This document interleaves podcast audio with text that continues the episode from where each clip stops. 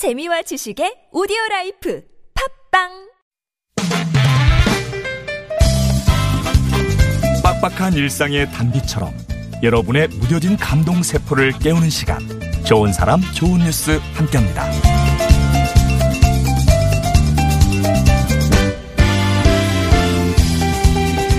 핀란드 로바니에미 시의 숲속 산타 할아버지 집. 이곳으로 전 세계 어린이들이 편지를 보내면 산타 할아버지가 직접 답장을 써준다는데요. 그렇다면 우리나라 어린이들은 어린이들이 쓴 편지는 어떻게 보낼까요? 강원도 화천군 군내에 핀란드 산타 할아버지에게 편지를 붙일 수 있는 산타 우체국 대한민국 본점이 문을 열었습니다. 그러니까 어, 로바니에미에 있는 산타 우체국이 큰 집이라고 하면 화천에 있는 곳은 작은 집이라고 할 수 있는데요.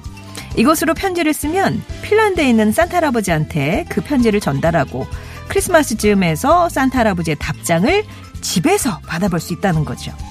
그렇다면 우리 아이들은 어떤 편지를 썼을까요? 다들 산타가 없다는데 저는 할아버지가 있다고 생각합니다. 라는 친구. 산타 할아버지처럼 선물을 나눠주는 좋은 사람이 되고 싶다는 아이. 또 착한 일을 많이 했으니까 물감이랑 색연필을 선물로 달라는 주문까지 내용도 다양했는데요. 핀란드로 보낸 편지가 무려 7,500통이나 된다네요. 대한민국 본점에서 한국어로 번역해 전달될 거라는 산타 할아버지의 답장. 편지만으로도 큰 선물이 되겠죠?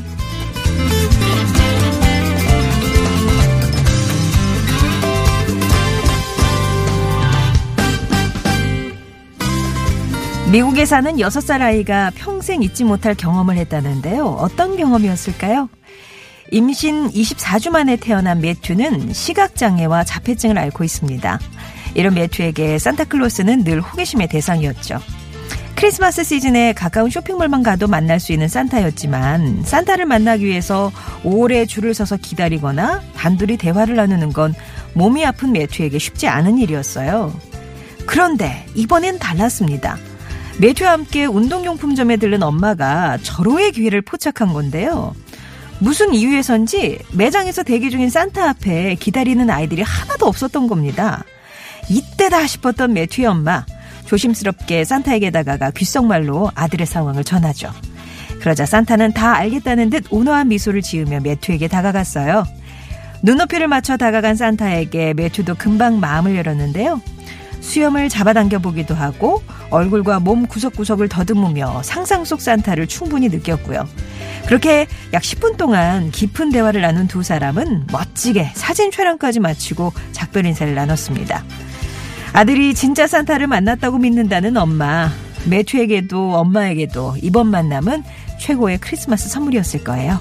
지금까지 좋은 사람, 좋은 뉴스였습니다.